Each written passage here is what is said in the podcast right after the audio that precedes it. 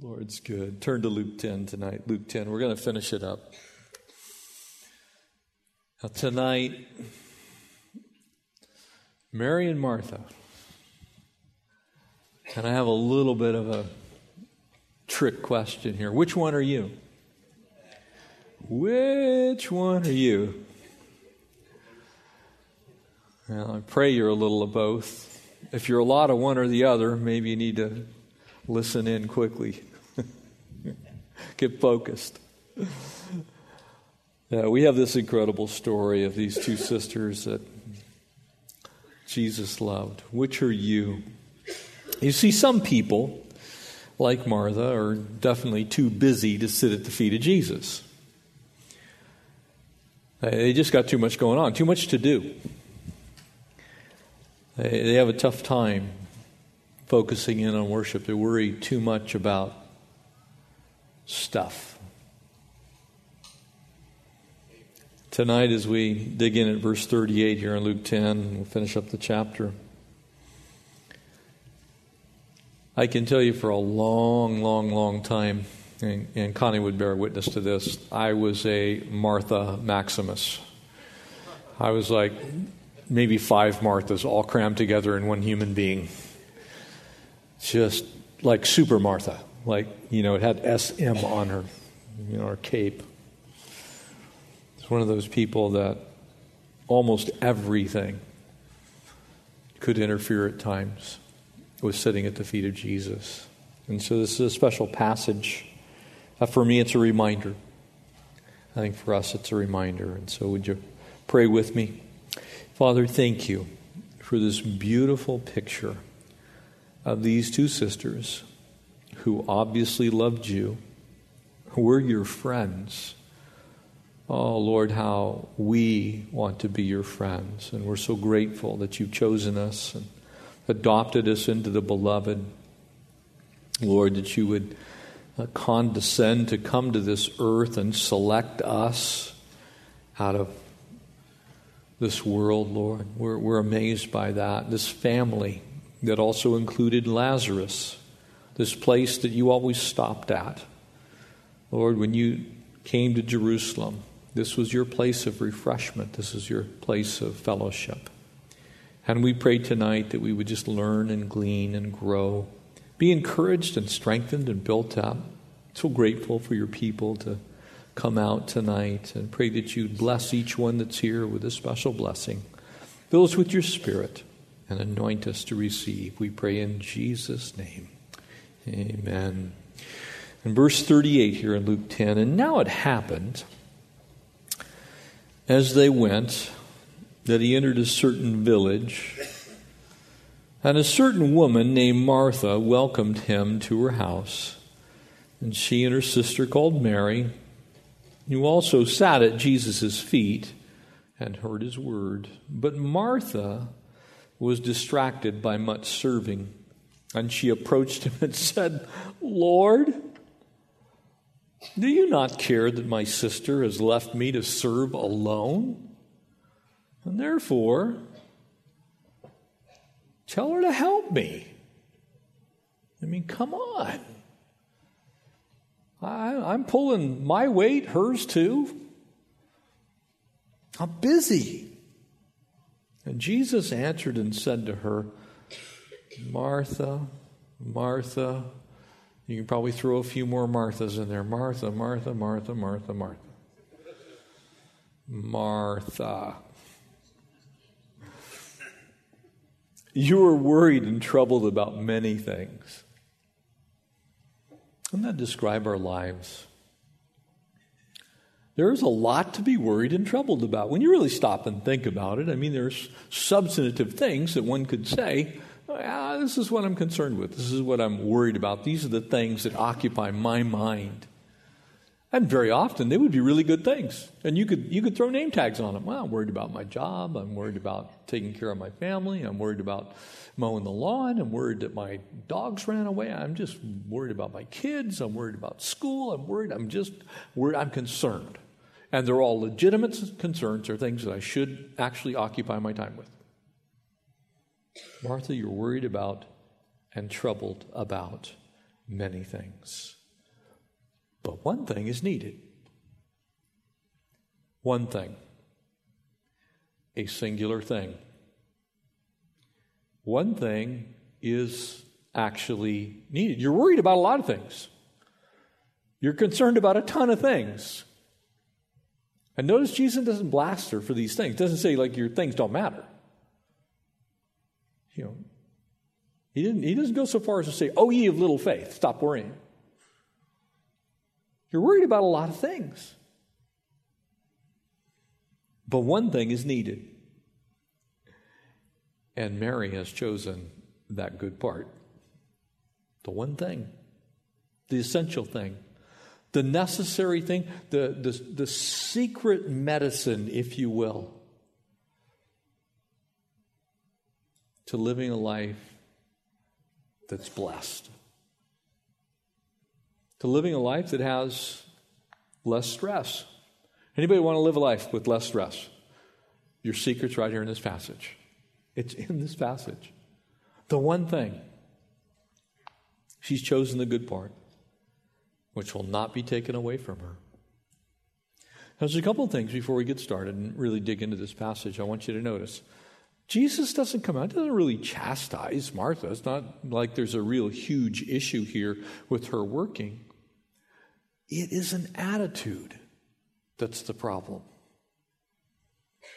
She's doing the right thing with the wrong motivation. She's doing the right thing with the wrong spirit. She's doing the right thing without having the right manner of living about her. She's got a heart that's a mess and a head that's thinking through things straight.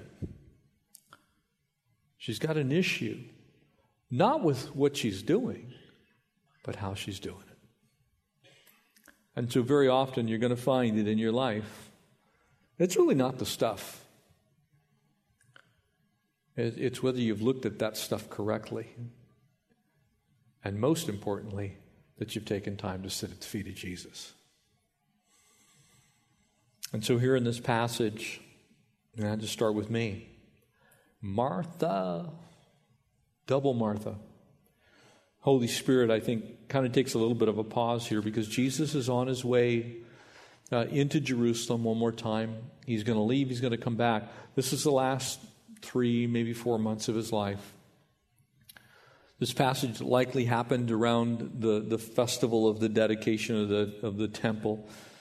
And for those of you that, you know, love your history, 168 or so, Antiochus Epiphanes slaughters a pig in the temple and desecrates it. The temple is useless. And um, about three years later, Judas Maccabees comes in and cleanses the temple and, and relights the giant menorah. And that menorah used oil, olive oil specifically, and it was special oil that was blessed. And in the temple, there was only one flask of oil. That was enough, supposedly, for one night. And so, as he poured that oil after cleansing the temple and making it so that uh, the temple could be used and the light would shine once again, uh, he poured that oil in, and it didn't last one night, it lasted eight nights. And so, the festival of Hanukkah, the festival of dedication of lights, is eight nights because the Lord supernaturally extended the light during that time that the temple was rededicated. So, Jesus is coming into Jerusalem and about our Christmas time, about the time that Jesus' birth will later be celebrated. But it's the Feast of Hanukkah, Feast of Lights, Feast of Dedication. And so he comes into this, this city, and if you look at Jerusalem, this map's maybe a little hard to see, but when you travel into Jerusalem, the Temple Mount's almost dead in the middle of that. It's kind of that white box you can see outlined by red. But Bethany would be about a mile and a half away. It would be on the road heading towards Jericho, but down the, the canyon, and it would wrap around uh, behind the Mount of Olives. And, and there's not a whole lot of distance, less than 20 miles between there and the Dead Sea. And it's, a, it's kind of a, a way station, if you will, on the way into Jerusalem on the east side of the Mount of Olives. Uh, and as you travel there today, Uh, if you're up on the top of the Mount of Olives, and you would see, looking back now, you'd see the Dome of the Rock Mosque, and uh, you would have a very different view because it's completely covered uh, in Jewish graves and in, tombstones, and uh, the whole side of that the western side of the Mount of Olives would be a place that's just a giant cemetery. But in Jesus' day, there's a small road that transected uh, that part of the Mount of Olives. There are olive groves all over the Mount of Olives. If you travel and you go to the what is believed to be the Garden of Gethsemane, it's also along that road. It's it's along the what, what now is called the Palm Sunday Road. And so there you would you would find Jesus normally in the late afternoon. We find him out on the Mount of Olives all the time. But before he would get there, he actually came to his friend's house. Present day Bethany actually has a, a, house that they call the house of Mary and Martha, and it really is about 2,000 years old, they believe. Um, so it was a place that Jesus rested. It was a place where Jesus knew that as he was going to go into the city, as he was going to go in and minister, uh, that he was going to take some persecution. He, he was going to be uh, beat up if that if, if, if that was almost always the case when he went he poured himself out when he went to Jerusalem every single time he went to Jerusalem he, he was poured out he spent time teaching on the southern steps uh, he, he ministered in and around the Temple Mount, and then he would withdraw. He'd go back to the Mount of Olives, and sometimes we find him at this home because these were his friends. These were people that he knew, people that he loved. And there's several things we can draw from this passage. And one of them is even Jesus needed friends. Sometimes we don't think, we think of Jesus as God. And very often we dehumanize Jesus. But Jesus was also fully man. He wept, he got tired, he was hungry, he got sweaty, he was, he was in need of refreshment. And this was a place where Jesus had come to be refreshed before he was going to go into the city of Jerusalem.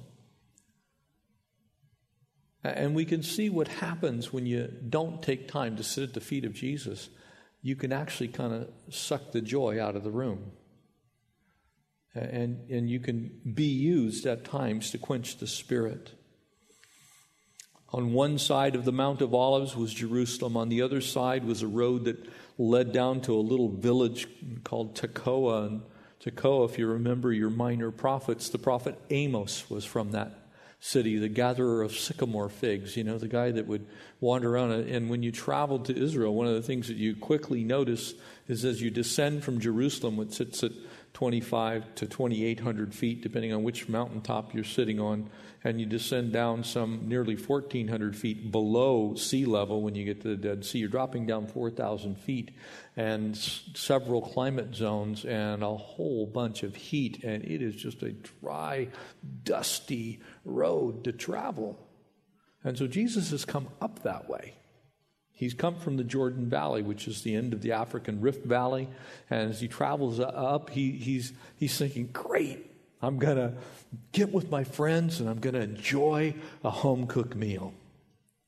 Now, for those of you that have traveled and you've been away from home, one of the things, you know, it doesn't matter how good restaurants are, after a while, like when we traveled, we just went, we're in Israel just a few months ago. When you travel, we it's huge buffets every day. I mean, you can gain like 800 pounds.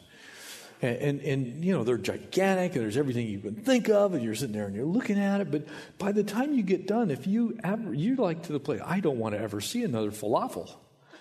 You know, no more Mediterranean buffet. I'm just, I'm sick of that good, healthy food. I want some fried chicken. You want good, home cooked, fried chicken and bring on the black eyed peas and cornbread. We're from the South, just saying, okay? Family, we that's Sunday afternoon. Ma's fried chicken, cornbread, black eyed peas. You want something home cooked. You, you want a fellowship. You want to stand in the kitchen and smell the smells and enjoy the fellowship that happens as family, as friends. You ever had one of those people in your family that all they do is complain about how much work they did to bless you? You know what I'm saying? It's not that big a blessing to hang out with people like that, is it?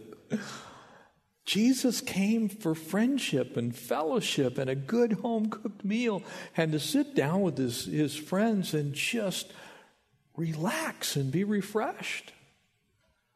And what does he get? First words out of Martha's mouth I've been working my fingers to the bone. I've been preparing this goat for weeks. You want it sliced thin? You see, sometimes we can do good things with the wrong heart. And so, one side, a sterile desert, on the other side, Jerusalem, in the middle, this family's home, Mary and Martha and their brother, their brother Lazarus. He'll spend the next time he comes into town, he'll be heading to Jerusalem to, to go to the cross. And as they gathered around and as they begin to speak and talk through these things, you, you can you have to kind of read a few things into this conversation to really see the depth of it. But you can kind of imagine, uh, if you will, these two sisters, and, and they, they represent so very often what we would see as two things that are so opposite that they almost have to be mutually exclusive. And I want to say to you, I, I don't see it that way. I, I don't believe that that's the case. And I believe that there's, there's a place uh, in, in, the world for, for the Johns who are dreamers and the Peters who are doers. I think it's the beauty of the church. Both types of people are necessary. But Jesus is going to focus in. And, and you see, Martha, she ha- has chosen to serve, and Mary chose to sit. They, they both saw the same situation. They responded to it very differently. It wasn't that they responded differently, it was the heart with which Martha responded. It wasn't that she saw the work that needed to be done, it's how she viewed that work. And so, as you think on these things, don't be too harsh on Martha because the world definitely needs some Marthas too. We generally find the Marys of the world kind of holed up in some corner with a book. They're, they're the contemplative types. They're the ones that have a tendency uh, to always look at things from that particular side. And that's a wonderful, wonderful characteristic. But I think Jesus is really trying to make a point because I can tell you that, that us doers get under the skin of sitters, and sitters get under the skin of us doers. So it, it, it does take some learning to see both sides with that same spirit, that spirit that, that binds us together and makes us both useful. I don't believe, like I said, it is an either or message. I believe that it absolutely is a beautiful picture. And, and as Martha chose her way and Mary chose her way, I think when you look at what they're doing, uh, it kind of gives you a sense of the beauty, really, of how the body of Christ is supposed to function. You, you have those who are pragmatists. I'm a pragmatist. I'm one of those people, I look at things in a very orderly, non chaotic, pretty much linear fashion, and I work through the possibilities, and then all of a sudden it's like, okay, there's the answer. You need those kind of people. But I can tell you where people like me get really messed up is I can get so linear and so direct and so goal oriented that I will just keep going right over the top of people. That's my natural tendency.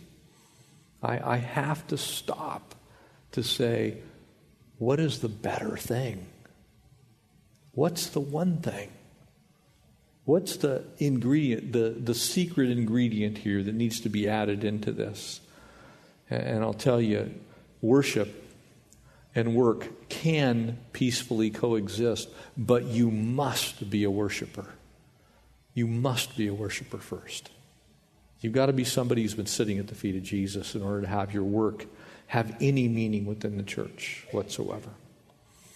When you think about that, there, there's always places to serve, there's always things to do, there, there's stuff constantly to be done. But if our attitudes are such that when we get done with whatever it is that we're doing, that the Lord has not been magnified, He's not been glorified, there, there's, no, there's no aspect of worship to it as a believer, then we've missed the whole purpose for which we're here. We're not just here to get tasks done. We're here to preach the gospel with our lives. We're here to glorify the Lord with our very beings. We're, we're Jesus people. And so we have to sit at the feet of Jesus to be able to do that. And so worship needs to be at the heart of all that we do, all that we are. It needs to be the dimension with which we lead. You, you see, sometimes, and, and you probably all know somebody like this. Sometimes you have very, very, very gifted people who are extremely ineffective in ministry because they're very, very gifted people, but they don't get along with very, very broken people. They, they can't love the unlovable. And it's usually because they have not sat at the feet of Jesus. They forget why they're even doing what they're doing. They just see it like I used to see things, very linearly. It's just like, that's the goal, that's the path, we'll go that way. In the meantime, all of the, all the bodies that are in the way just kind of scatter. Worshippers definitely need to work hard but it's most important that we worship God. And I do believe the Lord here in this passage is very definitely putting an emphasis uh, on that one dimension because it's easier to be like a Martha than it is like a Mary. It's easier, especially in our Western culture. In our culture here in LA, it's easy to be a Martha because there's always stuff to do. It's very difficult at times to sit at the feet of Jesus. Interesting little fact for you all kinds of different polls have been taken and questionnaires filled out. But there are two things in the life of most pastors that they will tell you are their two weaknesses. You want to take a guess what they are? Devotional life and prayer. Those two things, you have to be quiet before the Lord. You've got to sit at the feet of Jesus.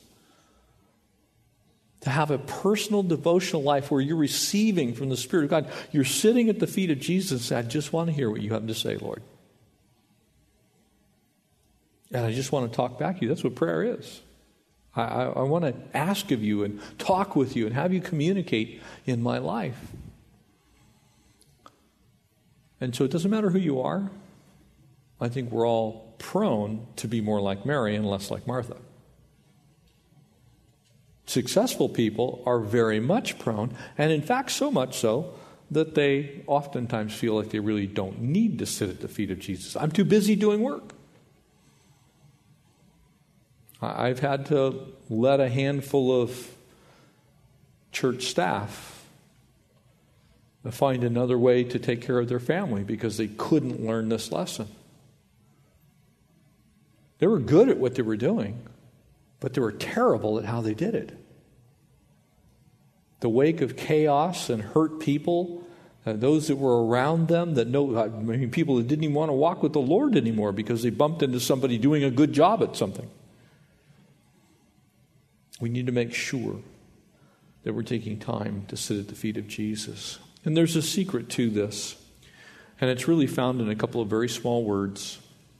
It's a contrast between two believers, both who love the Lord, that we see here. But notice here that one was occupied for Christ, and the other was occupied with Christ. Those are two very different things. They can be joined together with the right heart, but you can be occupied for Christ and actually do things without a Christ like heart and without a Christ like attitude. You can just simply be busy. And we call that professional ministry. There are people who are professionals in ministry. They're very good at doing certain tasks and goals. They're occupied. They can be occupied simply for the Lord. But they're not occupied vertically with the Lord. They're occupied horizontally for the Lord. In other words, there's stuff to be done, but they're not occupied with the Lord. He's not their focus, He's not their goal. They're really not trying to hear His voice, they're simply trying to do some tasks and get some stuff done. Service Service should never be a substitute for devotion to the Lord. When it becomes service ahead of devotion, then you lose the heart of Christ. You, you, you lose the purpose for which we even minister in the first place. And so, service, work, should not be a substitute for devotion, which is our worship. Where we focus our worship, that, that's who our God is. And if you're focusing your worship on work, then your God's actually tasks. And that's where Martha was. She was saying, Look, I worship my work. Uh, she was the world's first workaholic listed in Scripture. She worshiped what she did. And so that became most important. Here, the King of Kings, the Lord of Lords, has come into her home, and, and she's saying, Look, I, I got meat to slice. I mean, the pitas are not cooked yet. Somebody needs to go get some water. And nowhere in this passage do we find Jesus dissatisfied with anything in his surroundings. It's not like he's bossing everybody, you know, Jesus comes in, look, I'm King of Kings, Lord of Lords, could you kind of take care of me? No matter what would have been put in front of Jesus, he would have been okay with it if there was a right heart behind it. We need to have that vertical fellowship, which is our worship. Vertical fellowship is worship. Vertical fellowship. In other words, we can fellowship with each other, that's horizontal.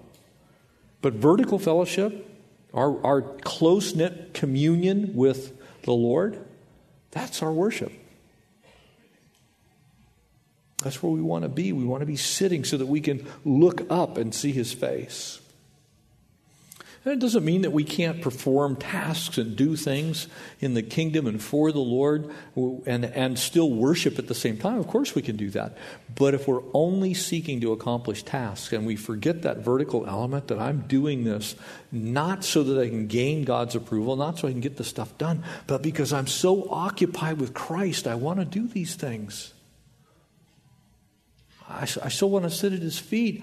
I, Lord, I, I want to finish this task because I, I want to spend time with you. Not I want to finish this task so I can finish out my day so I don't have to spend time with you. Charles Wesley wrote one of his hymns. One of the stanzas of it says, Faithful to my Lord's commands, still I would choose the better part to serve with careful Martha's hands and Mary's loving heart. You, know, you want to be careful with your hands. You, you want to let God use your hands, of course, but you want to have Mary's heart. Mary was feeding on the Word of God. At that, at that sense, she was sitting at the feet of Jesus. And I love this picture of her. You, you see, as, as Matthew would remind us there in chapter 4, Jesus speaking, he says, Look, man shall not live by bread alone. Look, man doesn't live by all the stuff that you do. Man doesn't live by the, the bread that you pull out of the oven, but by every word that proceeds out of the mouth of God. And so Jesus himself was saying, look, there's a place for eating, there's a place for food, there's a place for the stuff in your life. But the better part is the bread of life. To feast on Jesus in that sense. Jeremiah 15 says, Your words are found, and I ate them, and your words became a part uh, for me of joy and a delight to my heart. The, the words of the Lord, when you sit at Jesus' feet, you, you get to take in things that you are going to miss if you don't sit at Jesus' feet. It's that simple. And too many Christians spend their whole existence as, as believers without taking time to sit at the feet of Jesus. One of the things that we fight in a church this size is becoming completely institutionalized. Because there's a lot of stuff that needs to get done to do church. You know, three services on Sunday morning, thousands of people coming and going, and Sunday school classes and all this stuff, and just the janitorial things and making sure the car, all that stuff could just occupy your time. At the end of the day, you could almost do it as a job. It'd be a Christian job, it'd be a ministry job, if you want to go, but it'd be a job. And yet the Lord wants us to sit at His feet and learn of Him. One of the things that you all should know is our whole staff here goes through the Bible every year. Every year, we sit down and we read through the Bible. And we sit at Jesus' feet. We discuss the Word of God. We don't just sit around and teach each other. You know, so if you have that impression, we all sit around, you know, studying. No, we actually sit at the feet of Jesus, challenge each other, encourage each other, strengthen each other, build each other up. Because we need to do that. We need to sit at the feet of Jesus. 119th Psalm there in verse 103 and 104. How sweet are your words to my taste, sweeter than honey in my mouth. Your precepts I get understanding, and therefore I will hate every false way. The way that you learn to hate the false way, the way that you learn to discern what is the wrong way, is sitting at the feet of Jesus. You see the common thread? It's all sitting at the feet of Jesus. Sitting at the feet of Jesus enhances everything else that we do. It makes you more effective in your ministry. Uh, as I look around the room, looking at some of the staff here, it's like, uh, it, and this is one of those things that you can do. It becomes institutionalized. It becomes like a Martha world. And instead of praying about things, you just do your best. Instead of asking God for wisdom, you just go check the manual. Instead of sitting at the feet of Jesus, you're trying to do it in your own strength. And our arms of flesh don't sustain us for very long. We need to sit at the feet of Jesus. There are few things, I believe, that are more damaging to the Christian life than trying to work for Christ without taking time to commune with Christ. I don't think there's, there are very few things that are more damaging to us. Because what happens if you just work for Him, you become self sufficient. You start to rest and trust in yourself and not in the Lord. You, are not going needy. It's like, Lord, speak to me. Tell me something new. And in that sense, there's, a, there's kind of a crazy thing that goes on here. And, and it took me a long time to see this in Martha's life. Martha's saying that she needs help, but she actually wearied herself. She was so busy and so consumed with herself that what she was doing became a burden to her. That's why it was painful for her. Because she was so consumed with getting it done herself that she forgot it wasn't all on her. She didn't even stop to actually pray. She didn't, we find no record that she went to Mary and asked Mary, Hey, Mary, do you think you could help me with this? Maybe we can fellowship a little bit while we're finishing up the meal. What we find is her complaining. In other words, she stored those things up in her heart. And eventually they spilled out because she wasn't sitting at the feet of Jesus like Mary is going to do. She's, she's busy doing all this stuff, and she becomes overwhelmed by her own activity. And man, I have lived this out. Oh, the stories that Connie can tell you. You can ask her. She can just share with you all the you know, the times when you just worry and fret and you concern yourself, and then you realize, oh, that's right, I forgot to sit at the feet of Jesus today. I had a great plan for how I was going to fail. I see some of you have done that. You know, you worry yourself into a frenzy and you realize you haven't actually talked to God about it. You didn't sit at the feet of Jesus. Whenever we criticize others, we pity ourselves. We feel like we're overworked. I'm going to tell you, it's time to examine your own life. It's, are you spending enough time at the feet of Jesus? And perhaps, perhaps in all of that busy work, instead of being grafted into the vine, here's the cool thing about the vine. If you're grafted into the vine, you don't need to do a thing but be a healthy branch. Amen? You'll bear fruit automatically. That's what'll happen because you're part of the you're part of the vine. You don't see grapevines out there, you know, jockeying for position, bashing each other around, you know, trashing each other. It's like you rotten, lazy vine. Why don't you get on another part of the trellis? Doesn't happen the natural outgrowth of you being grafted into the vine and resting and trusting in Jesus is you're going to bear fruit. You'll be productive because you're going to have what you need and you're going to produce what you're supposed to produce. The Lord will see to that. It's a beautiful picture that we have there in John 15. Look. And, and, and if, if we're in Him, we abide in Him, we just stay with Jesus We, we set up our dwelling place in Him. You're going to bear fruit. And notice it says there in John 15, 5, apart from Him, apart from me, Jesus says, you can do nothing anyway. So I would say it's, it's a good thing to sit at the feet of Jesus and wait for Him to work in our lives. Martha's problem wasn't that she had too much work to do, that she allowed her work to distract her from sitting at the feet of Jesus. It isn't that she was totally overwhelmed. She just allowed it to distract her to where she no longer sat at the feet. And, and in that, she was serving two masters. That's what happened. You got the master of the work side, is like, you still got stuff to do. And Jesus is saying, What I'd like you to do is come sit down with Mary and sit at my feet. And then maybe I'll send a few people to come help you with that stuff. It boils down to three things. You see, if serving Christ makes us difficult to live with, eh, if it makes us ornery, maybe we need to adjust a few things, like our priorities. Maybe we need to adjust our priorities. Maybe the Lord is no longer first.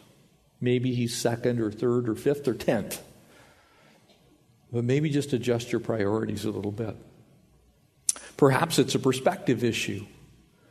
You see, a perspective is your viewpoint, right?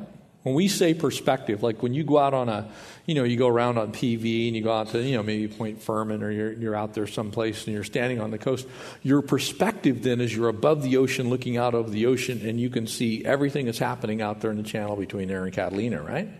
Your perspective is there. But when you're down in the water, you don't have that same perspective, right? You're like, help, I'm drowning.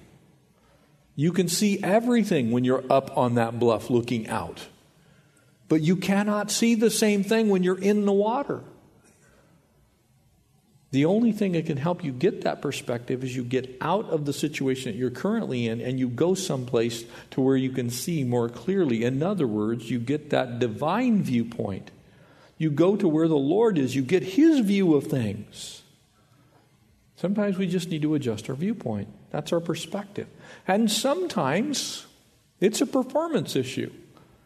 To him who knows to do good and does not do it, to him it is sin, right? So sometimes it's just a performance issue. Look, we already know, and, and I sometimes wonder if Martha already had this conversation because Jesus kind of calls her out a little bit here. Maybe she was known as somebody who kind of needed to have her performance adjusted a little bit. You got to put it into practice. When Jesus says, sit at his feet, you know, People come to me all the time and they'll say, You know, my life's a mess. And I'll ask them, Well, how's your devotional life? Well, I don't have time. you just identified the problem. You identified the problem. That, that's a priority issue, that's a perspective issue, and it will turn into a performance issue. Only you can do something about that. Got to take time to sit at the feet of Jesus. Some interesting things about Mary of Bethany. Every time we see her in Scripture, she's at the same place. She's sitting at the feet of Jesus. Now, some people will say, well, you know, she's no earthly good. She's heavenly minded, all right, but she's no earthly good. But she's sitting at the feet of Jesus. She sat and listened to his word. She fell at his feet, shared her woes, her concerns, and then she came to his feet and poured out her worship on them. So every time we find her, she's sitting at the feet of Jesus. Now I want you to notice something in those three passages Luke 10, John 11, John 12. In those three passages, they're not the same situation. They're very different situations. And yet, every situation we find her at the feet of Jesus first.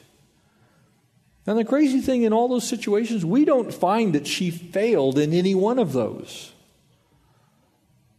We don't, we don't find her being a complete failure in life. It's not like sitting at the feet of Jesus caused her to be less than she was set out to be by the Lord. And in fact, it enhanced her relationship with God and with others to the point that, that she could share her woes and she could share her worship and she could share in the word that the Lord was speaking to her. And so Mary and Martha sometimes are contrasted, and I think wrongly. I, I don't think they're opposites in that sense, I think they're complementary. I, I believe that we need to be a little bit of a worker and a whole lot of a worshiper. I think the Lord has put within us a, a, great desire to accomplish wonderful things. She sat at his feet. She fell at his feet. She came to his feet. She was at the feet of Jesus. And each time it's kind of crazy when you look at these, these stories. There was some kind of fragrance associated with the whole thing, too.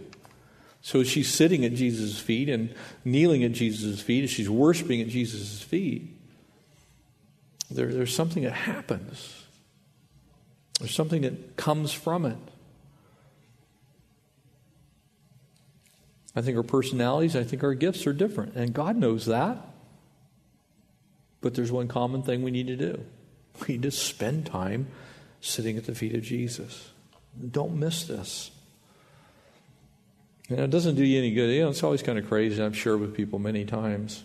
You know, I used to travel around with Pastor Chuck, and we'd be going to our various facilities and doing all kinds of things. It was actually laughable. And, and if Chuck could have, you know, I mean, he, he held it in pretty well. But there are times when, when he would, you know, speak to me or somebody who's been around him a lot and says, Did you see all those people come out of nowhere to start working when I got here? And they would. They'd find out there'd be like a Chuck alert at one of our conferences. Pastor Chuck's on grounds, you know. And so what would happen is all of a sudden people who were not doing a thing 15 minutes before he got there would go grab shovels and they'd, you know, they'd be out there digging holes that didn't even need to be dug and all kinds of crazy stuff. They would, they would, they would be trying to work for him instead of with him. And the same is true from the Lord. Sometimes people get busy serving, they, they get engaged in doing things, but they haven't sat down at the feet of Jesus and figured out what this is all about yet. So get the first thing first. Martha's situation, she received Jesus into her home and then neglected the very person that she received into her home. That's the crazy thing. That's what being a, a, a workaholic can do, even if it's a ministry workaholic. I've, I've talked to people who, they're very gifted people, but nobody wants to be around them. Nobody wants to be anywhere near them because they're always seemingly irritated with the people that they're supposed to try and bless. You, know, you really don't want children's ministry people that, that hate children. It's, it's not a great recipe for success. These rotten, stinking kids. Did you know that kids make diapers? Well, yeah, that's what they do. We're supposed to be lovers of men's souls, and you learn to do that by sitting at the feet of Jesus. You don't learn that by picking and choosing the things that you want to do in ministry. Ministry's dirty sometimes. You need to be a lover of people it's not what we do for the Lord, it's what we do with the Lord that matters. It's a matter of balance. Martha felt neglected after Mary left the kitchen, I'm imagining. But when you really think about it, Mary actually did care. It wasn't like it wasn't like she was abandoning her. Well, I'm not going to be your sister anymore. Didn't happen. She just knew that she had a, a rare opportunity to sit down and be still and listen to, to the Lord. And she seized it. You, you need to learn to be wise to that reality in your life because there's a, a great place for both our duty and our devotion to cohabitate within our lives. And the Lord can, can do both those things. And it's so important that you learn that balance. Because the Lord really does love doers too but he loves doers that do things with the right heart. because it brings him glory and honor and praise, not doers that get things done at the expense of others. Busy in that sense is not necessarily blessed. If you're going to be a worker, you need to first be a worshiper if you're going to be a worker in the kingdom. And so, make sure that we understand that what we do with Christ is the most important thing, not for Him, but with Him. Those things that we can say we actually have the heart of God in this. We know what it's like to sit down at the feet of Jesus and just spend some time with, with Him. That your devotional life pours over into your work life. Because here's what happens when you do that. If you'll allow that devotional love for the Lord to affect your life, it will affect your work life. You'll become more gentle and kind and tender. You'll also become more productive and wise. You'll learn to exercise discernment. You'll save yourself all kinds of time.